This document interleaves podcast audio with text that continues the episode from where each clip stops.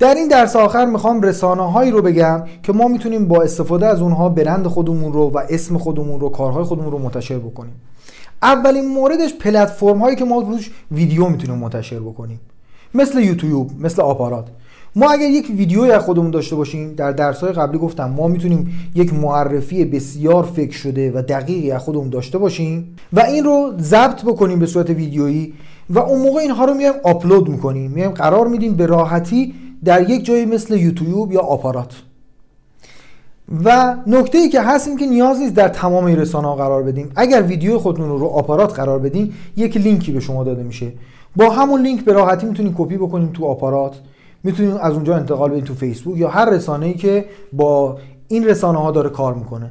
ولی اگر ساده بخوام بگم حتما ویدیو خودتون رو در یوتیوب و با یک کپی ساده لینک اون رو در آپارات قرار می‌دید و همون فیلم با توضیحات کامل در آپارات هم نمایش داده میشه. پس اولین مورد پلتفرم های ویدیویی.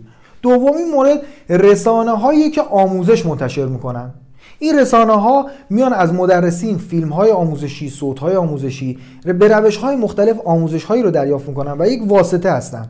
و افرادی که به دنبال اون آموزش ها هستن میان آموزش ها رو خریداری می‌کنن یا اگر رایگان هست دانلود می‌کنن و استفاده می‌کنن. خب شاید بپرسید کار من نه تدریس هست نه معلم هستم نه علاقه دارم به این کار نه چیز دیگه ای برای چی من اینو دارم میگم؟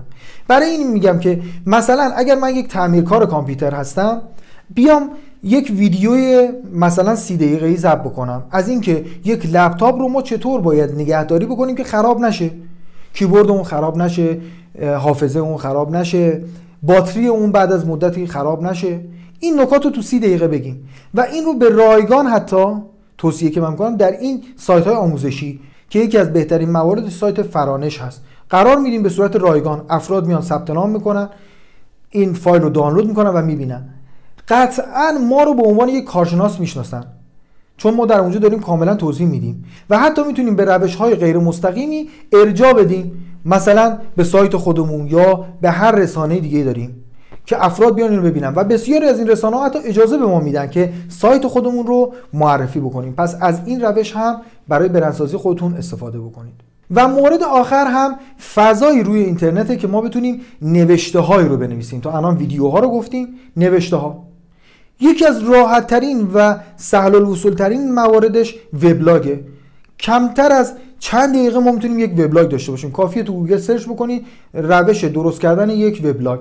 خیلی راحت یک ایمیل و پسورد میدیم و وارد میشیم به یه جایی که به ما اجازه میده editor ی نوشته هامون رو بنویسیم و یه وبلاگ داشته باشیم. و به همین راحتی ما وارد میشیم به یک جامعه ای از متخصصین که در یک حوزه خاص مشغول نوشتن مواردن. مثلا اگر حسابدار هستیم و تا الان هیچ نوشته روی اینترنت نداشتیم از فردا جزو افرادی هستیم که روی اینترنت نوشته دارن. پس وبلاگ ها و اگر بخوایم هزینه بکنیم و هزینه زمانی هزینه مالی قطعا داشتن سایت هم اعتبار بالاتری داره هم امکانات بسیار زیادی داره. ولی من در مرحله اول وبلاگ رو توصیه می‌کنم. و در مرحله بعد هم اگر نخوایم نه وبلاگ داشته باشیم نه سایت نه هیچ سختی نخواهیم به خودمون بدیم سایت هایی هستن که نوشته های افراد مختلف رو روشون منتشر می‌کنن. مثل سایت ویرگول.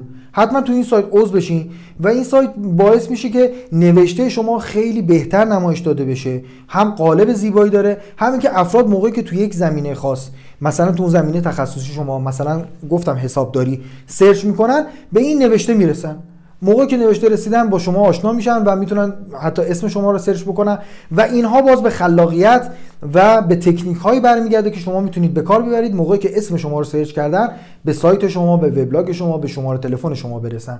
اینها همه روش هایی بود که در زمینه برندسازی دیجیتال به صورت مقدماتی در این چهار درس خدمتتون گفتم.